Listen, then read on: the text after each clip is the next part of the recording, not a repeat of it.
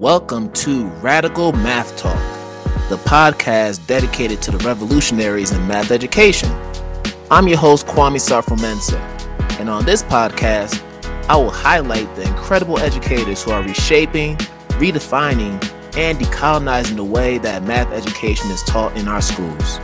In other words, this will not be your typical math podcast. My goal is to center the stories and hidden truths that will not only ignite a cultural paradigm shift in math education, but more specifically, explore the multiple ways in which math can be used as a vehicle for social justice and anti racist solidarity. So, if you are ready for a math revolution like no other, then sit back, relax, and lend me your ears as we embark on this journey together. Enjoy the show.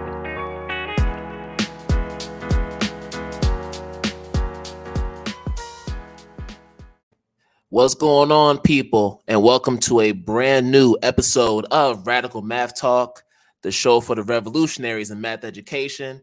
I'm your host, Kwame Sarfo And if this is your first time tuning in to this podcast, I welcome you and I hope that you return for future episodes after you enjoy this one.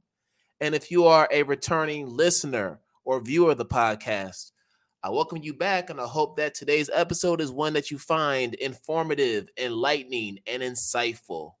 So, before we get to the main event, we got to do our housekeeping here. So, first things first, if you are on YouTube, make sure you hit that subscribe button so you can get future notifications on new episodes of not only the Radical Math Talk podcast, but our flagship podcast, ID Talk for Educators Live. And then if you are listening from Apple Podcast, Spotify, or wherever you listen to your podcast, make sure you subscribe there as well.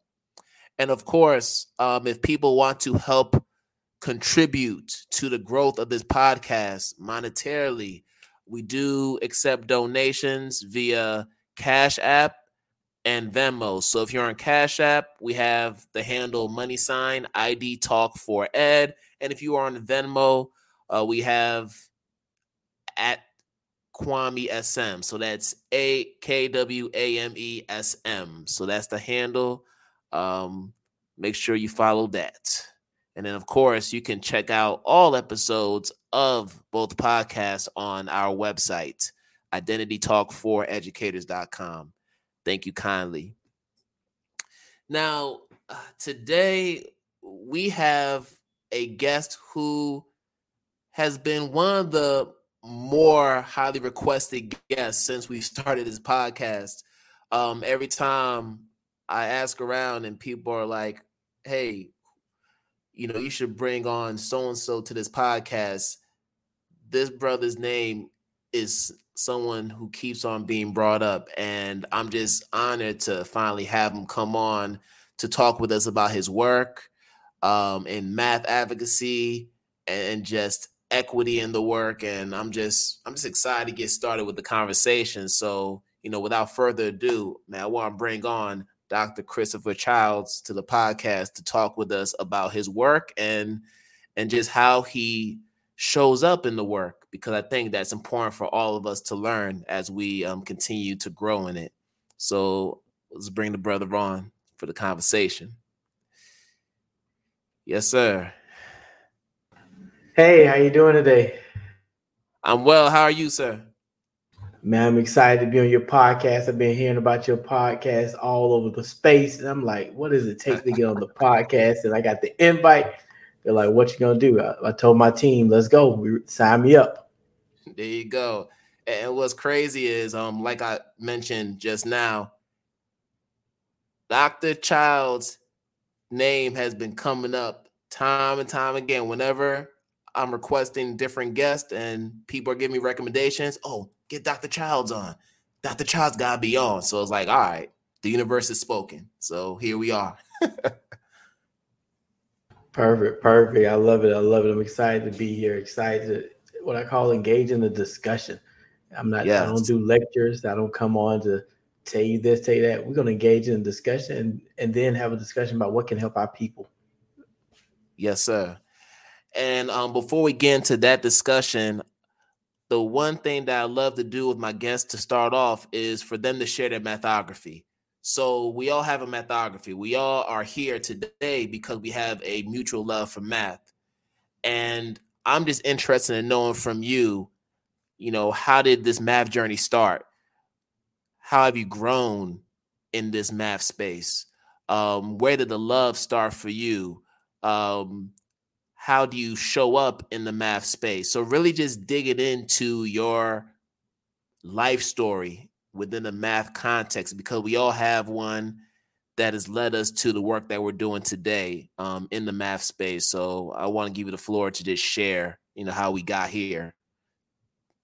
My math story was easy in the sense as I think back because math was the one subject I truly loved when I was in K 12 education it was a subject I knew I was guaranteed I was going to get an A in. I was guaranteed to do well in. So for me, I always use math as a subject. If I do really good in math, be honest, I didn't really care about the other subjects because I knew my math greatness, I'm just put it out there, was so good that it would carry me a long way. But then when I fast forward and got to college, I was actually a computer engineering major and I became a computer engineering major because one day my mom literally this was how I became an engineering major. She said, I like business. I really wanted to do business, but she was like, business majors are a dime a dozen. I was like, You're right. So she said, You like computers, you like math, go be a computer engineer. And that was the end of discussion. So in undergrad, I was a computer engineering major. I remember sitting in my electronic circuits class. And in that class, I, I actually hated that class. Our professor was not that good. And during class, I told my boys at the time, we were sitting in class, I said, Look, fellas, if this engineering thing does not work out, I'm to do what he does. And they started laughing. I'm like, Think about it. I know he makes a decent salary. If you look on his door, he only teaches two or three classes.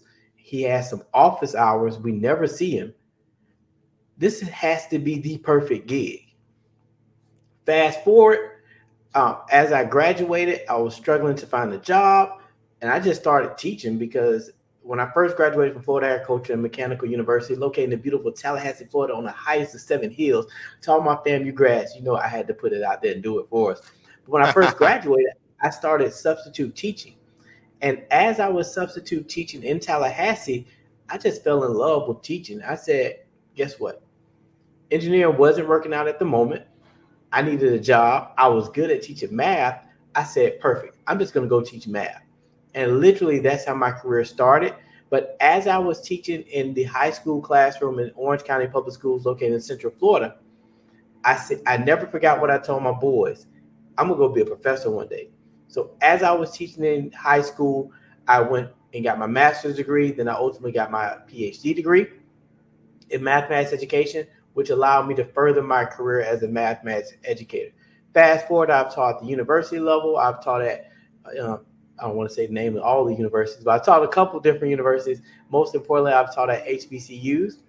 And now I'm working in the math education space. I get to work on the curriculum side of the house, but I've had a varied career from working in K 12 education to working in the professional learning space, which I love doing. Now working in the curriculum space and then also previously I worked in the higher ed space. So my career is vast, and I I call myself in a sense a unicorn. Most folks don't have the vast experiences that I've had, but they've helped shape me into who I am today as a math educator. So all of those experiences, when you hear me speak, when you're going to hear me on this podcast, I'm speaking through all those experiences, but most importantly, I'm speaking through all the children that have been impacted my life. And I don't call them students. You're going to hear me throughout this podcast. I look at them as children because there's someone else's pride and joy. I don't look at it formal. Those are my students. No. Each and every one of those children that I instructed, they also instructed me and poured into my life. Mm, and that that's powerful right there. So you mentioned FAMU, um, and I have a number of friends who have gone to HBCUs. Um, unfortunately, I didn't get the privilege of going to an HBCU during my undergrad, but I do appreciate my undergrad experience at Temple University. So shout out to Temple University, you know, Philly in the building, right? Um, I want to know from you when you were pursuing your doctorate degree in mathematics education, you had to have heard about the leaky pipeline as it pertains to black men uh, pursuing advanced degrees in mathematics and to a greater degree um, different STEM fields. So I'm wondering if that was added motivation for you to want to pursue a doctoral degree. Honestly, at the time, I, I didn't look at it through that lens. My mom, she okay. has a doctoral degree. And for me, I always want to be the best at what I do and I want to get to the highest level. But then also, I knew to be a professor, I needed, I thought I needed a doctoral degree, but in reality, you need a graduate degree with 18 hours. But I knew to get to levels that I wanted to obtain, I really needed a doctoral degree. Now, as I was getting the degree, and after I got the degree, I then began to see and understand a better perspective of Black male mathematicians and their lack in the field, less than 1%. But I kind of had a skewed upbringing, had a diverse um, school system upbringing in K through 12.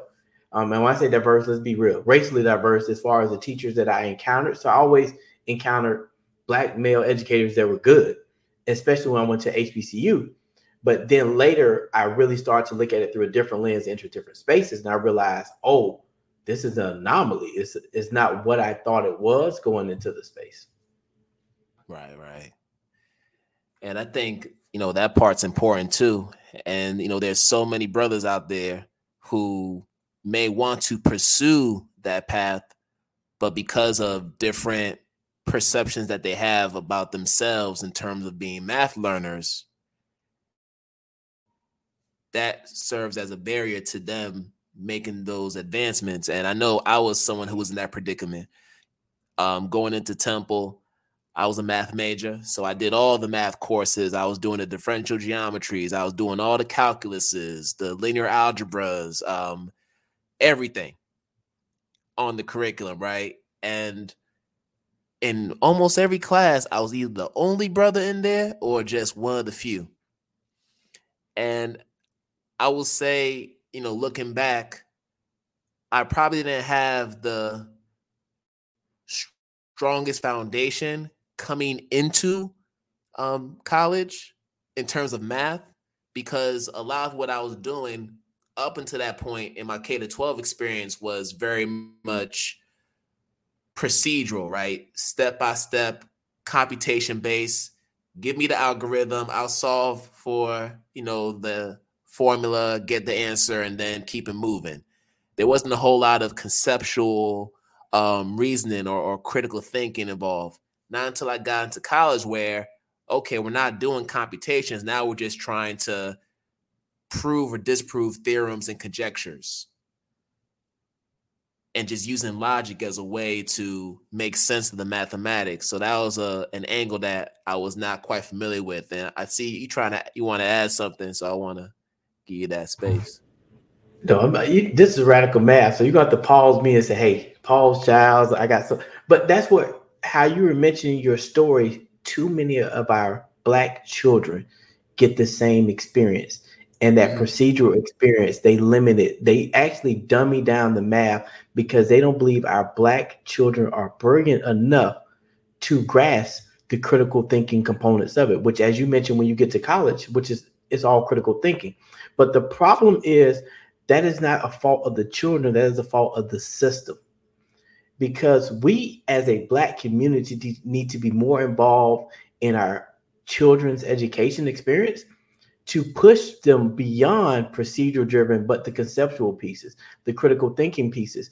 And that's one of the things i do i hold myself accountable and i hold a lot of our black brothers and sisters in the math education field accountable. I say they a lot of times we complain there are not enough black teachers chris.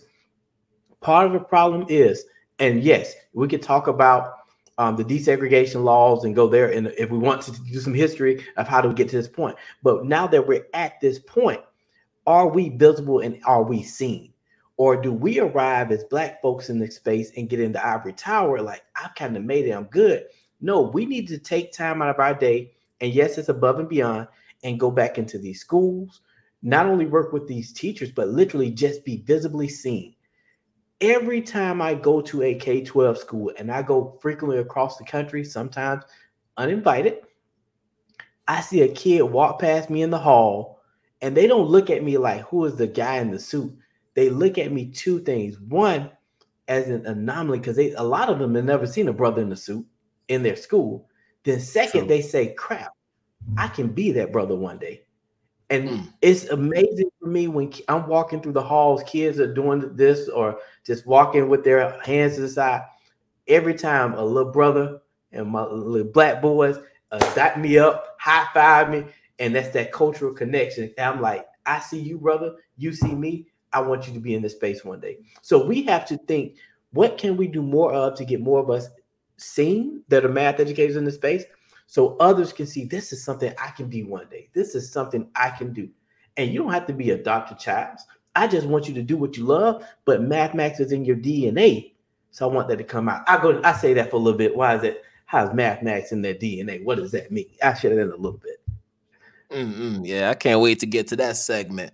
But let's stay there for a second because for so many years we've been talking about this issue of teacher diversity uh, trying to get more black and brown teachers into the pipeline, whether it's through recruitment, but also how do you keep them in these systems? How do you retain the talent? Because recruiting is one thing, but how do you keep them there, right? So, from your perspective, why do you believe that we are still having a hard time trying to get brothers into these classrooms, specifically as math teachers? So it's multifaceted. One, we have uh, black folks. We got to overcome the K twelve system that we endured. Yes. a lot of times, when I say endured, because it, the system that we're currently in was not created for us. That is why when we look at when schools were segregated, black children did much better. Why? The environment was created for them, for black people, by black people with a black curriculum experience. Fast forward to today, it's a very white centered educational experience.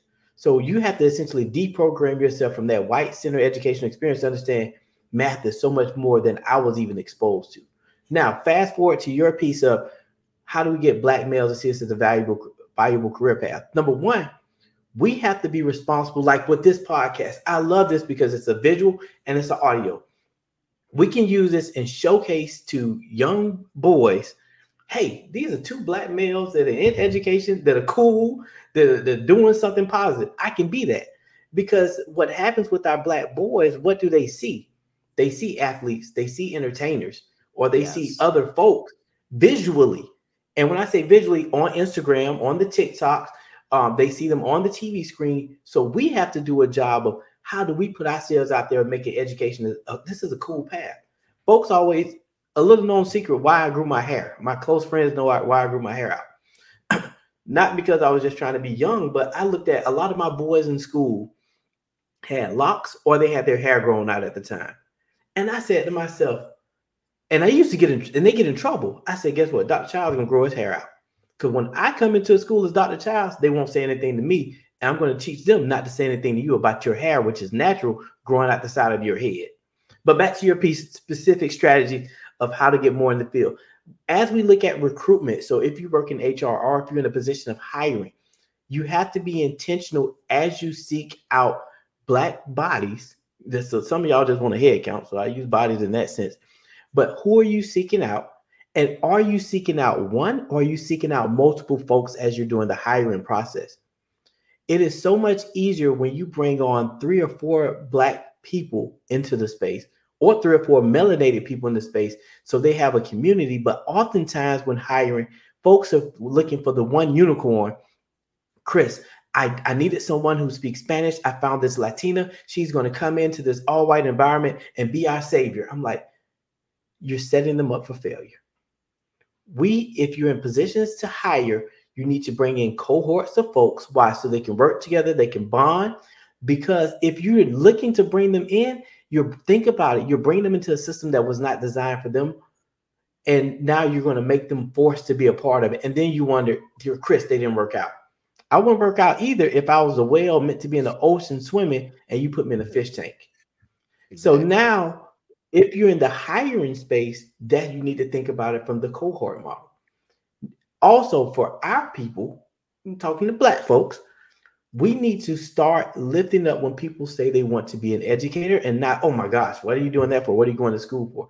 Because education for our people is the backbone of who we are. Dating back all the way to the beginning of civilization, our people value quality education. That's why when you fast forward to today, we still understand what it should be like. Then, so if we look at hiring, hiring through a cohort, one, our people looking at education as a viable career path.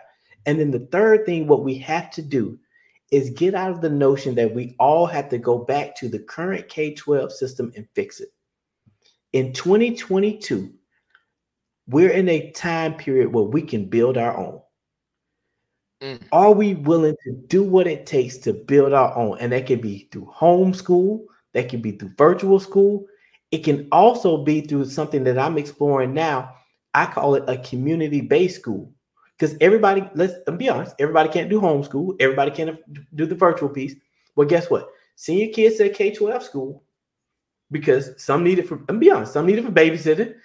Some just like this is the best valuable option.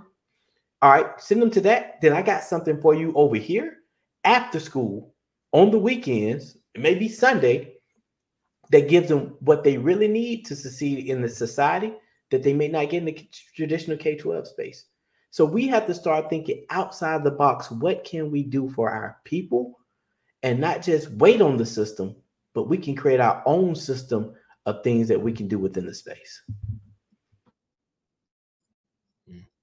And I love what you said about the importance of us being in the space together as two black male math educators being counter narratives to what everybody says about us in that space.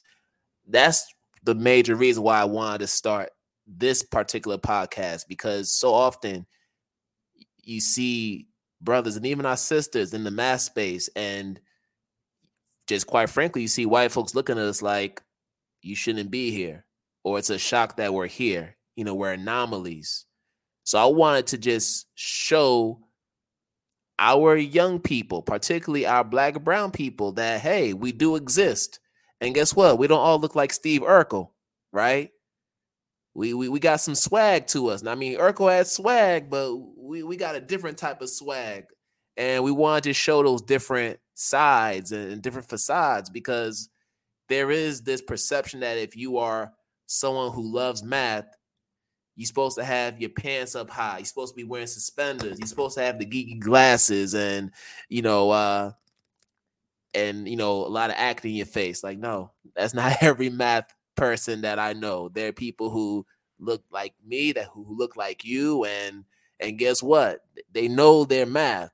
You just gotta give them the opportunity to showcase that and not um jump into you know conclusions about who they are, which happens way too often.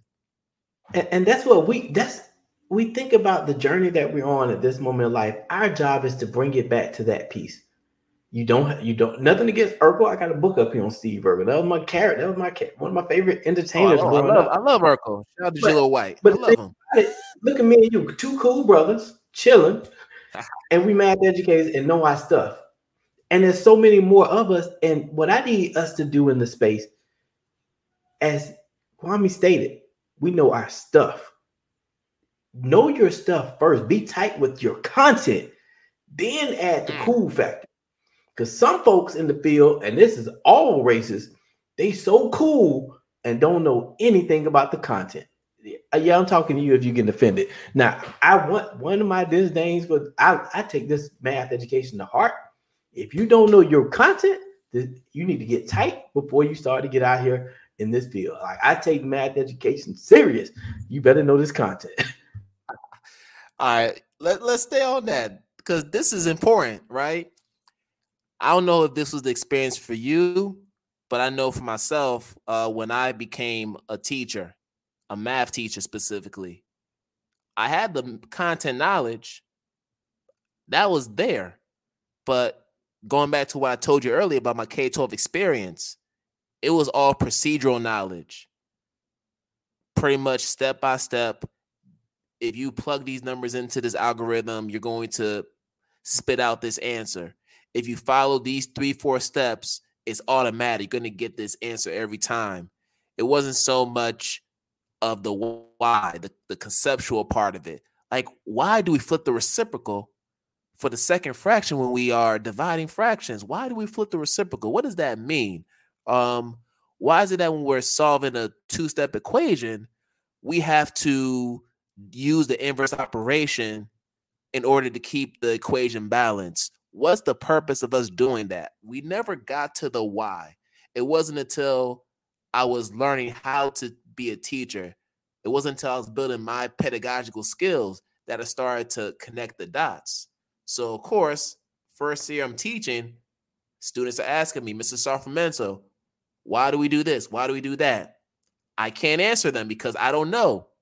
I'm doing what my teacher told me 15, 20 years ago. So I had to look it up and I had to get myself familiar with what's going on. So when you talk about teachers needing to know the math, it goes really beyond having the content knowledge, but we have to break down what content knowledge is because that in itself is multifaceted, right? It's not just the procedural knowledge, it's also the application of that knowledge. It's also the conceptual knowledge and how it looks in different contexts. So I really want you to expound on that because I think that that piece is really crucial to this un- our understanding. But it's crucial that we're growing within the field. Like for yes. me in this field, you may be smarter than me. I get it's a lot of people smarter than Dr. Childs, but I guarantee you're not gonna outwork me. So if I find out you know something I don't know, I'm gonna grab one of these. This is a real bookshelf. This is not no background virtual. These are real books. My kids got a bookshelf bigger than this one, and I got even more books in some other rooms bigger than this. Why do I talk about these books? Because what we need is in the book to grow ourselves. When I was coming up in the game, there was nothing for me to be up to 2 a.m. in the morning studying and figuring out this math. Whether reading mm. the content standards, understanding the states, we have the standards for mathematical practice. If I'm looking at a pedagogical approach, if I'm looking at students' identity, what does that mean? I am putting in the work in that time because there's no traffic on that extra mile. What we have to do in this field is be willing to go that extra mile when it comes to studying and understanding our content and not saying, you know, Chris, the research says, I'm going to ask you what research you're talking about. Did you actually read the research or did the researcher, researcher, researcher tell you about the research? We have to be advocate, um, be in the mindset of going that far with our, our knowledge base so we can understand and learn. I work in the States with some of the smartest people in the field. When we sit down and have conversations, guess what? They still ask questions. They still don't know a lot of things, and they're taking notes. If these, the quote unquote brain trust of math that are having these critical conversations, we're thinking, if you're a first year teacher, a pre service, guess what? You don't have all the answers. It's not a bad thing, but are you willing to put in the work? Are you willing to read the books? Are you willing to go to the conference? Are you willing to not get your information from a social media meme, but actually read the book? Study the research. Why? Take away just you. Do the children in which you serve deserve better? Do the mm. children in which you instruct deserve deserve someone who cares about them and cares about the content? Because in this field of math education, it can be used to move so much further than just a standardized test. It can be moved so much further than just can I complete some problems in a book. Understanding when math was developed, created, when it started, it was used for problem solving. It has been used throughout civilization since the beginning of time. Every culture has contributed to math education. What does that mean, Chris? That means there's so much we don't even know about this subject we need to be fighting to understand it. And then, most importantly, posit this information into the children because we're only here for a short amount of time. Are we putting in what we need to put in now to give them what they need to do their part of the race when they get the baton? It starts with this hmm. deep content knowledge. It starts with allowing students to develop a conceptual understanding of the material and under and going back to what I said earlier with the DNA part of it, with especially our black children. Civilization yeah. started in Africa. You can dispute me if you want, but that's not a dispute you want to try me with. Yeah. If civilization started in Africa, that means the original people, or what you would call nowadays someone identifying as black. Back then they didn't use that, but since you want to use that term, we can use that term identify as black, or we can go a little broader stroke, someone that identifies as melanated. What does that mean? Folks, I am a descendant of those people. Black folks are descendant of those people. I have melanated folks are descendant of those people, meaning my great, great, great, great, great, great, great, great, great, got to keep going with the greats. Grandparents were descendants in Africa, meaning their DNA is running through my veins. If their DNA is running through my veins, the folks that built the pyramids, if that DNA is running through my brains, the folks that created the first ships, if that DNA is running through my veins, the first the folks that created the first actual airplanes, not the Wright brothers. If that DNA is running through my blood and my black brothers and sisters' blood, you telling me they can't solve uh, any problem you put in front of them conceptually? Are you giving them the opportunity to unlock that power that is inherently within them? Because when you are born, you get everything beside you that came from all of your ancestral lineage. So these black babies that here now on this earth and in this planet, especially in the continent of the United States, have everything they need. The key is the system tells them they don't have what they need. The system thinks they can only do procedural, but what we have to do is say, hey, forget the system. I know you got what you need. I know it's in your DNA. Here, here's something. Go build, go do, and see what these children come up with. And I believe that's the key. If we are able to expose our children to their ancestral greatness within this math context. I'm almost certain, I am 100% certain that 100% of students would want to engage in math. And they wouldn't be asking the question, why are we doing this math? Why, why, why? But we know that the system that we're in, this K 12 system that, that we went through, doesn't assign value to that ancestral greatness. That's why it's not something that's required for us to even teach kids when they're doing math. We're now trying to push that into the curriculum now. Um, and I see you got a book there. You want to show us you know what you I, got there? You know, I had to grab a book. So here's the now. problem: in the states, we have this whole notion that the Greeks created this, the Greeks created that. The only thing the Greeks did was have pen and paper and went over to Africa and studied in African universities and took that knowledge back, erased the African yeah. part, and said the Greeks discovered it. You don't believe me? I always I bring receipts. Look at timelines for when things were designed. Then you come back to me and say who created what. You always talk about Pythagoras theorem and how he created a squared plus b squared equals c squared. Did he really? Because I can. He went, I'm pretty sure he went to Kemet right. So history. Why? why so you, I know folks are hung up on the Greeks, and then some folks say, "Chris, I get the Africa, but I'm I'm blank. I'm from this culture." Well, guess what? Check out this book. This is a real book, "The Crest of a Peacock: The Non-European Roots of Mathematics." This takes you through historical timeline from the beginning civilizations up how did mathematics influence and impact every culture? If you identify as Mexican, your culture heritage within this book. If you identify as Asian, if you identify um, as Chinese, all of those pieces, every culture contributed. But we only learn about these thinking Greeks who all they did was steal. So the crest of a peacock, non-European roots. Yeah, some people like it's like the, it's thick as the yellow pages, but every child deserves to see their identity and lived experience in a mathematics education experience. Every child. I didn't say say black, I said every child, not just the white kids who currently see themselves, but every single child deserves to see how their culture contributed to mathematics. That is on us as a part of the system to make sure that occurs.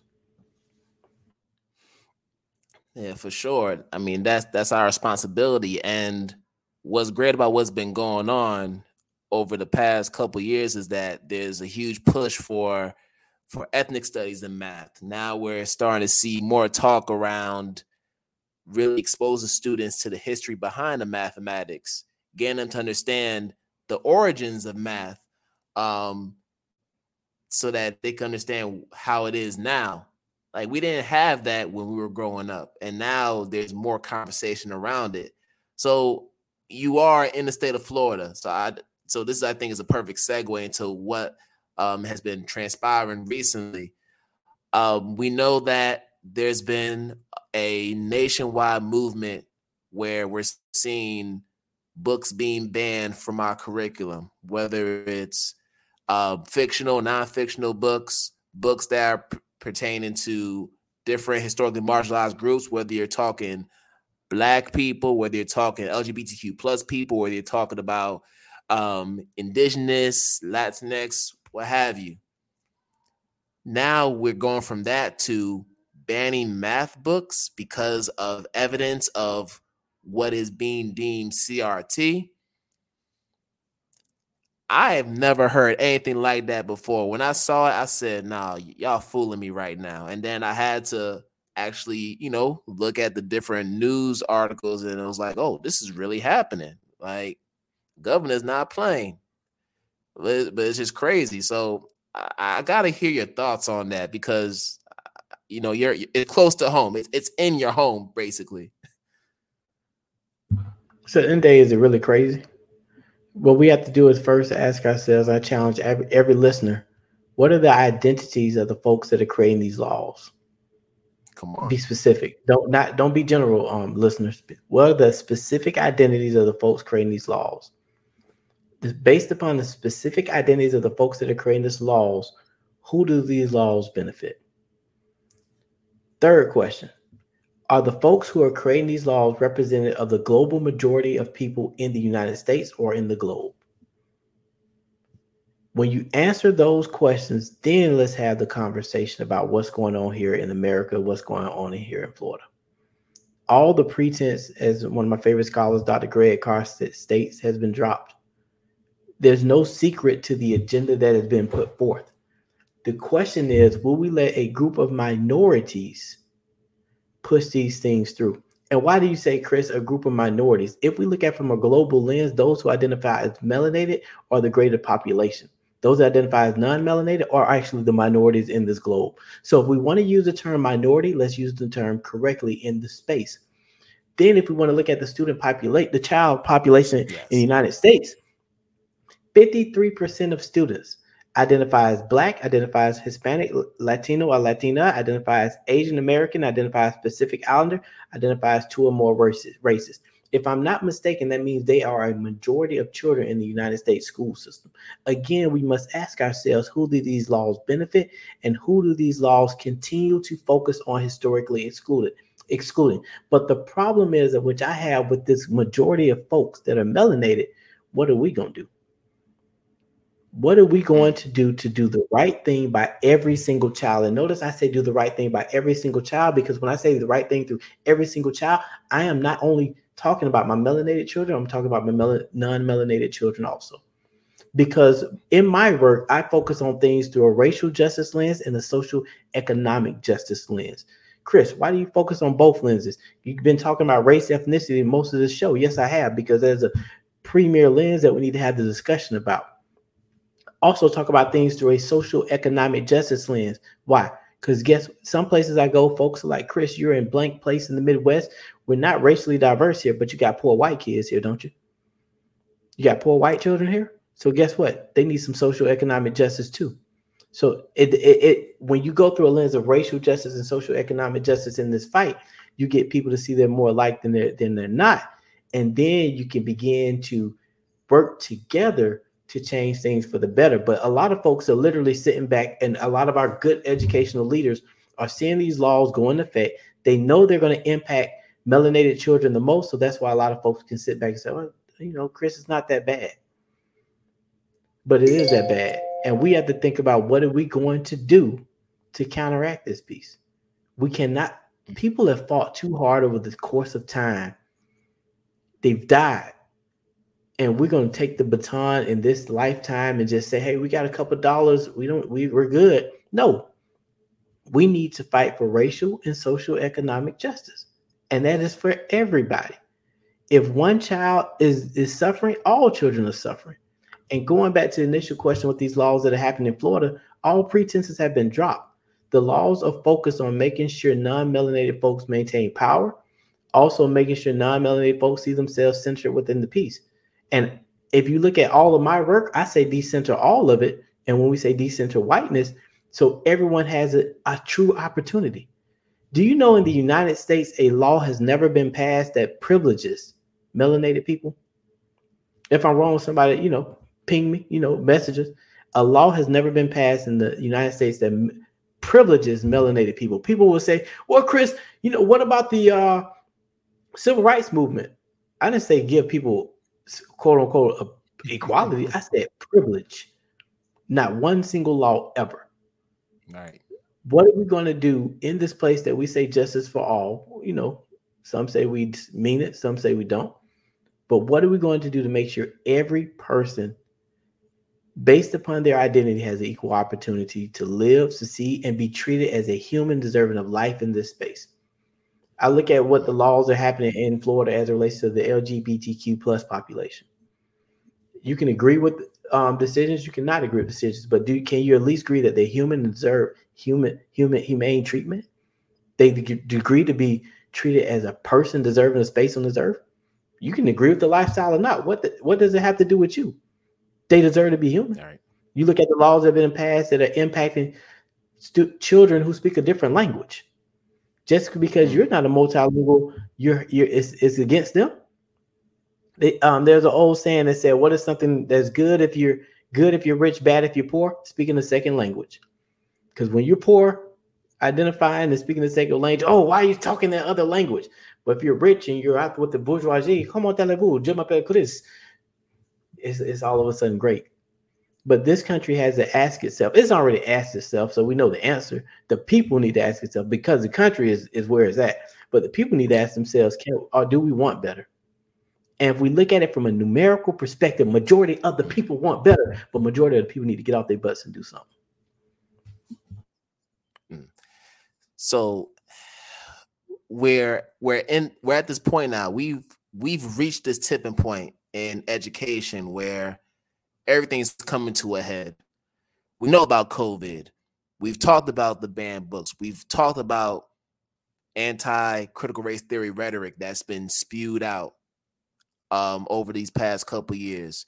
Now we're dealing with gun laws and mass shootings still happening, even though there is a law that was passed by the House that can help do background checks to prevent some of these shootings from happening. There, there's so much going on. So when we think about this continuous wave of teachers leaving the profession, left and right, I think what you mentioned is is so important because all right, we all can see what the issues are. It shouldn't have taken a great resignation to get to this point because these are issues that have just been exacerbated over time. They've always been there, pretty much. The question is then what's next? If for the teacher that is deciding, hey, I want to leave this K 12 system and do something different. My heart's still in teaching, my heart's still in education, but not in this current context that it's in. What do you say to that teacher who wants to get off their butt and and do something? I think we have to look at it two two ways. Uh, I've been saying for a couple of years now, the goal has always been to privatize public education. Uh, when I first started saying the goal was to privatize public education, I only I, I saw it through the lens of the money. It's a money grab. You privatize privatize education. A lot of let's be honest, a lot of folks that folks that identify as white gonna make a whole lot of money off of the system. But then COVID showed us that another plan was not only to take all the money from the system through tax dollars, but also we can indoctrinate children through the system. We can strip all of the stuff we've talked about the culture piece and we can literally say we would have a white identity agenda in schools because they're private. What can you do? You can't you can't control it. They control themselves. But then to the educators out there i need y'all to realize education is not confined to a brick and mortar k-12 building right. education is all around us if you really love what you do and care about what you do so why can't you start a youtube channel teaching kids how to um, read why can't you in your community take 30 minutes out your week and say, hey, you all come to the clubhouse on 30 minutes. We're going to go do some reading. Why, if you're in, in the church sector, why aren't you on Sunday mornings taking 10 minutes of the pulpit's time to talk about something related to science? Why aren't we in the community opening when your children outside playing? Hey, y'all come to my yard for five minutes. I'm gonna tell you about your the history of America. We think K-12 education buildings are the school or the education system. It's beyond that. To my new educators, what I challenge you all to do is to fight like heck and think outside the box. Too many young educators come into this game with all these ideas. All of us had a bunch of ideas, and we let the system beat us down and we give up. And part of the mm-hmm. reason the system beat us down and we give up, we weren't thinking in a cohort model, going back to what I stated earlier. And in this cohort model, not only a group of folks coming to a school building, but what we need to do is have a lineage of educators. Meaning, if you're a young ed- educator, who is that OG educator that is pulling you along the way, giving you some insight? And then if you're a young educator, who is that younger educator that you're pulling along the way? So we're like a chain in this field of education working together. The OG is pouring into you, you're pouring into the OG, and it goes back and forth. The young generation is pouring into the younger generation, and we're creating something new and something different. But if we're waiting on the school building to catch up, we, we're mistaken. But if you're an educator about this education life, I don't want to hear Chris. They didn't let me teach my new lesson today during school hours. Go home, get on YouTube, record it, and shoot out that video. Guess what? You taught your lesson. Chris, the school won't let me do all this. I got all these. T- if you got so many good doggone talents, showcase them. I've never been in a school building where the principal was like, you know, Chris, that teacher is so talented. I don't let them do showcase their talents. I've never seen it. And then if I do see it, I tell you how many schools are there in the country. Go to another one. But these children here, you're not a savior. Our job is to educate and give these children the tools they need. And sometimes education does not look like what is in the box, what you were taught in your pre-service teacher program.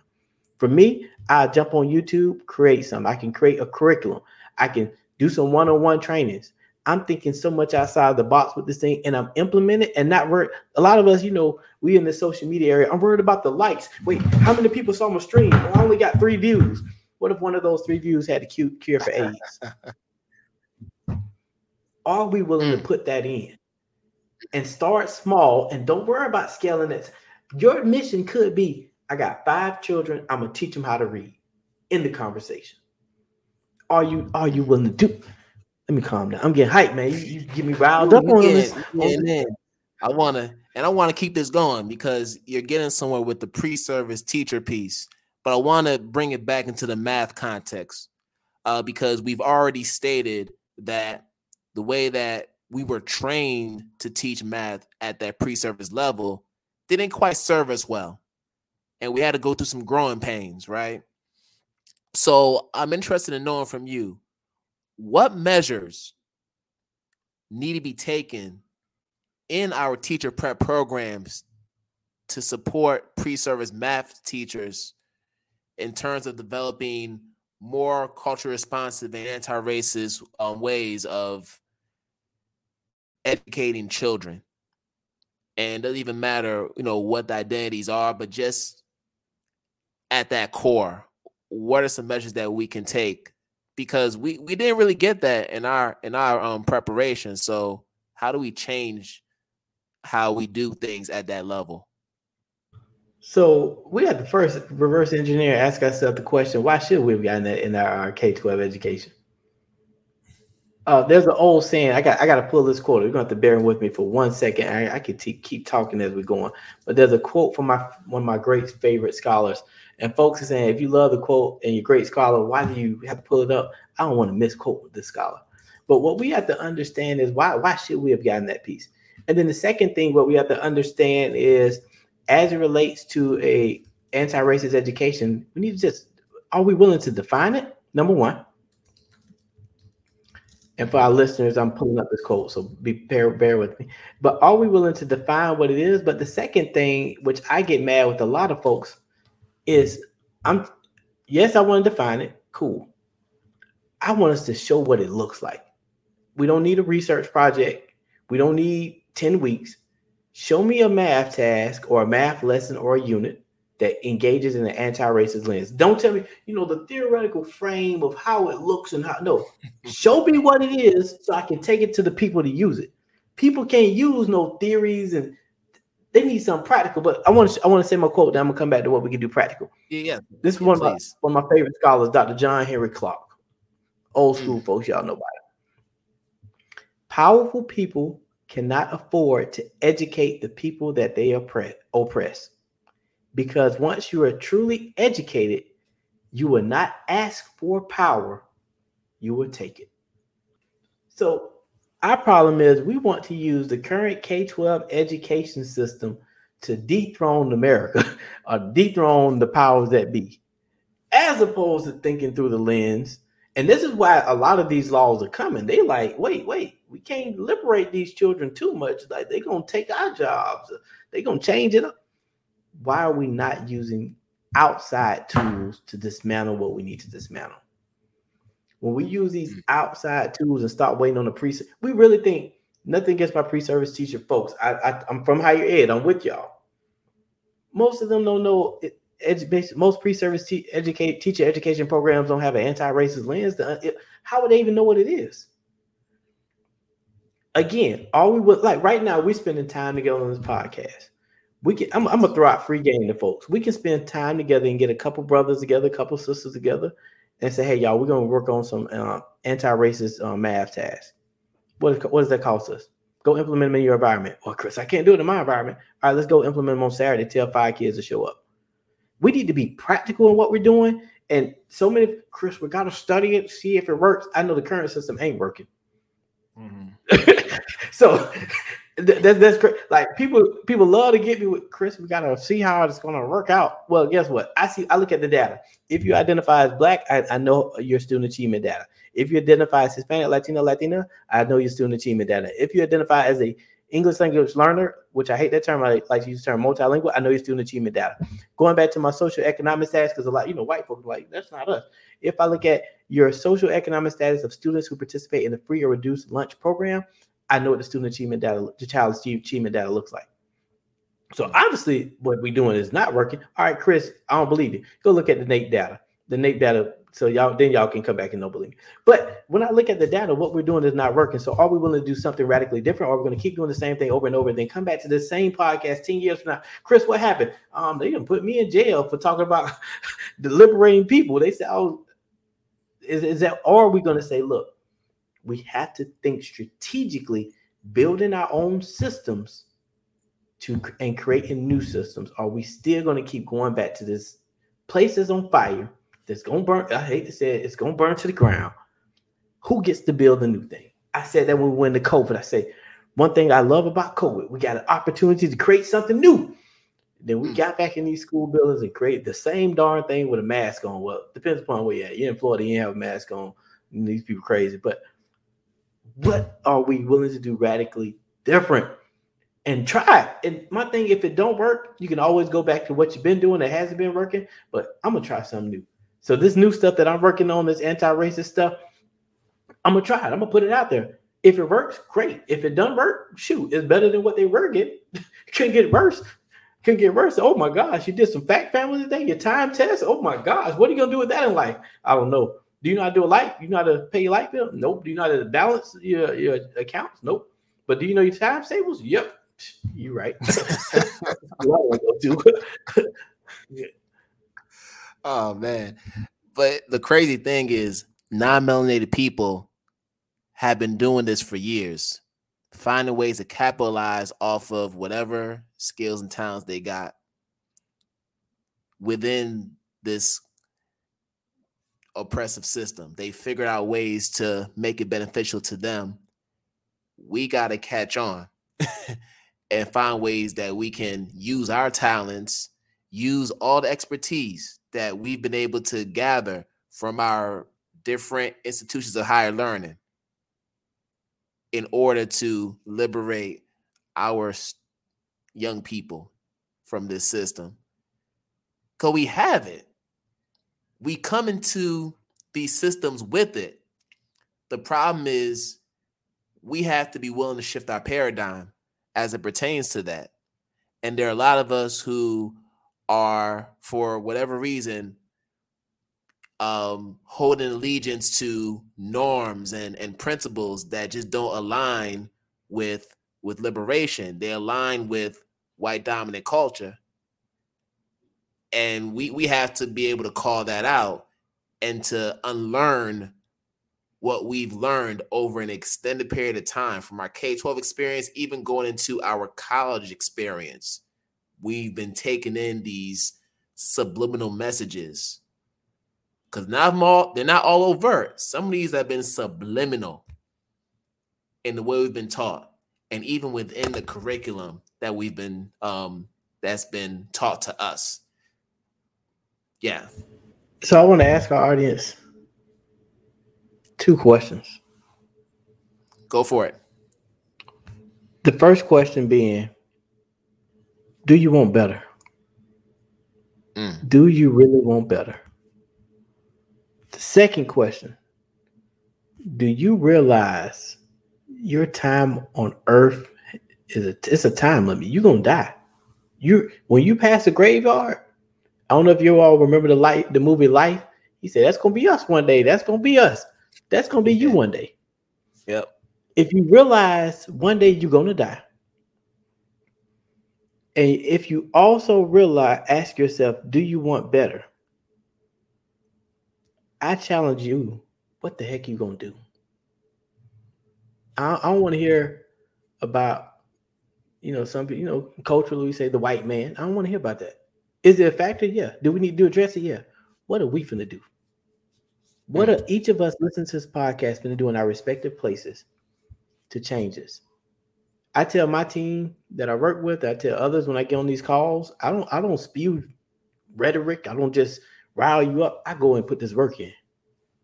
Is it sometimes is it big time? Yeah. Sometimes it's small time. Yeah. But guess what? I'm putting this work in. Are you putting that work in? A lot of folks just talking. I'm putting the work in. And you got to be willing to unapologetic, unapologetically put that work in. And don't go through the lens of, you know, Chris, yeah, I need to put the work in because, you know, black people went through that slavery thing. Stop starting your history at slavery because when you start your history at slavery, everything looks like process. Start your history before slavery. What was what were your people doing? What greatness were they doing along the Nile Valley? And understand that's the blood that's running through your veins are you going to do something different on behalf of these children? are you just going to sit, get a couple coins, say you made it, get a house on the hill? Or are we going to radically do something different for education and have our own educational systems still working to transform the one on fire? But our children deserve so much more. And we are the generation in this space. We got we got the education level, we got the numbers. We just got to work together and do it. Right. It ain't enough to have the degrees. If we're not using the degrees for liberation, then what are the degrees worth, right? What are the titles worth? what, what is it worth? Like literally, we got all these more great degrees in the thermometer, titles, mm. bank. I know some people got some nice bank account, multiple cars, and our people on. still suffering every day, man. Like, when is enough gonna be enough? And we can't in a, a white dominated society is very individualistic. And what I mean by individualistic, most folks in that society don't move until something specifically happens to them or their immediate family. When you come yeah. from a collectivist lens, you understand we're all interconnected, we all work together. Too many of us have subscribed to this individualistic piece, and we we it doesn't move us until something happens to us. As opposed mm-hmm. to an African-centered culture, it I'm if you depending upon when you're listening to this, um, Uvalde just happened where there's a mass shooting and children were murdered and teachers were murdered. And I was on a call recently with some leaders. I won't say the name of the leaders, y'all, so y'all don't have to like go tattletale. And we were talking about the new, the current events in education.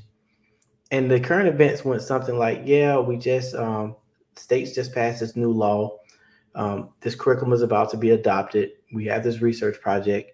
Um, 19 people got killed in a school shooting.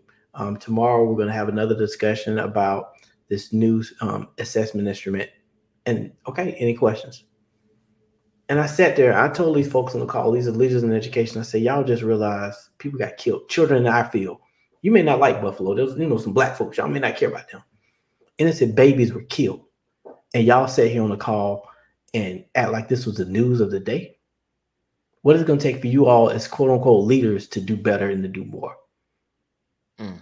all of us play a role in this. We come from a collect. I'm talking to my melanated folks. I can't. And the only reason I say I'm talking to melanated folks, that's my little experience, y'all. So you can't get mad. I'm talking to my little experience.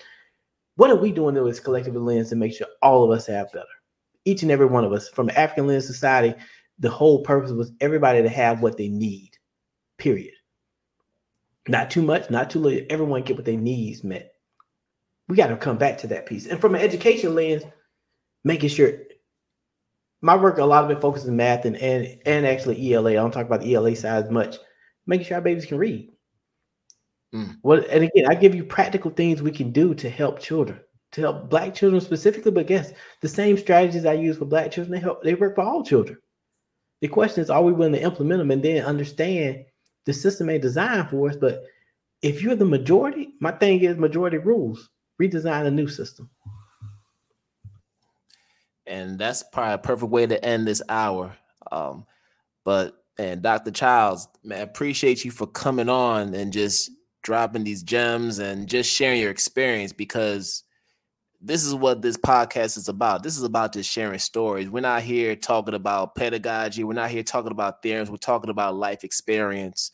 And life experience can take us a long way, especially in this quest for liberation. We need to hear how we've fallen, how we've been able to get up to continue to fight another day. And you do it. You do it with your words, you do it with your actions, and and personally, just from one brother to another, I appreciate you. I appreciate everything you're doing. It was a pleasure to be on this podcast. I'm gonna be honest. I'm gonna do a shameless plug. You can check me out on all social media platforms at DRK Child. Make sure you visit my website www.christopherchilds.com. I don't get into all the different things. I got I got books out there. I got uh, interviews out there, all that thing. But in the day, understand I'm fighting for all children. But I got two black girls. I'm fighting for them. Let's just be honest. And mm. I want everybody, just like I fight for my two girls. Then oh, they actually in the picture on here. I won't point out the picture. They, they don't like being on camera anyway. Even though they in that picture over there. Um, but some folks ask why you go so hard. Because guess what? I got two black girls. They got two strikes. They got against them. They identify as black. They identify as female. That's two strikes. So yeah. as I go hard for them, I think about every other child out there with strikes against them, and I got I'm going hard for all these children. And hopefully one day it'll change for the better. But until that day, I'm gonna be unapologetic. I'm gonna be on you, and I'm gonna fight for this anti-racist education. And I say Black Lives Matter until the wheels fall off. Because when Black Lives Matter, this whole country will matter. But until then, it's all about this Black Lives Matter movement and what it's to take to make sure Black people are liberated and can live free human beings in this society, deserving the space and energy, every, just like everybody else. All right. And then, real quick, we're going to do a really quick lightning round.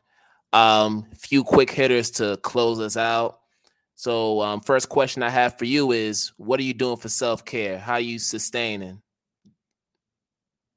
I'm beaching. I love the beach. So, uh, you catch me on the beach if you're down here in Florida.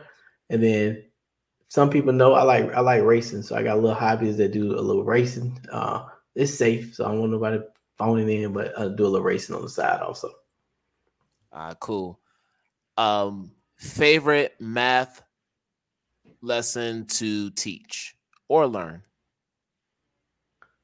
I call it fractions my favorite F word. so when I taught high school, I used to say, We're gonna do our favorite F word today. They're like, oh, okay. The fractions, they're like, this man right here gonna get fired, and it's funny. Uh, but I, I, love fractions just because it's one of those topics that can be um, seem complex, but as you break it down, very simplistic topic. And what is the most difficult topic to teach or learn, math wise? I don't think any topic is, is difficult to teach. The key is, I think the biggest thing, and this is from educators is letting children have the time to explore and develop a conceptual understanding. So it's not difficult. It's more so are we willing to put in the give more time for that to occur? Because oftentimes we want to do things fast. So it's really the difficulty is us shutting up as educators and giving children time to explore. That's the difficult part, is just the time component of any topic. Dr. Christopher Childs, thank you so much for coming on Radical Math Talk. Um, this was awesome. And I'm pretty sure after listeners hear this, there's gonna probably be a part two of this. There's gonna there's gonna be a part two.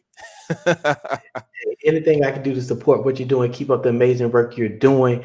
And from one brother to another, I appreciate you, brother, giving you your roses for what you're doing and what you're putting out there. And we never know where this can go. So I'm proud of what you're doing, man. Keep up the amazing work. I appreciate it. Man, you have a blessed day, brother. All right, y'all. So we're about to end another fantastic episode of Radical Math Talk. And as always, I wish you all good morning, good afternoon, good night, wherever you are in the world. And we're going to do this again another time. Peace out, y'all. Thank you for listening to today's episode of Radical Math Talk. Make sure to subscribe to the podcast on Apple Podcasts, Anchor, Spotify, and all other streaming platforms. We are always striving to provide you with quality content. So if you love what you heard today, please leave a review on Apple Podcasts. And to check out the video episodes of the podcast, you can visit our website at Identity Talk 4, numeral 4, educators.com. I'll say it one more time. Identity Talk 4 educators.com. Thank you and have a great day.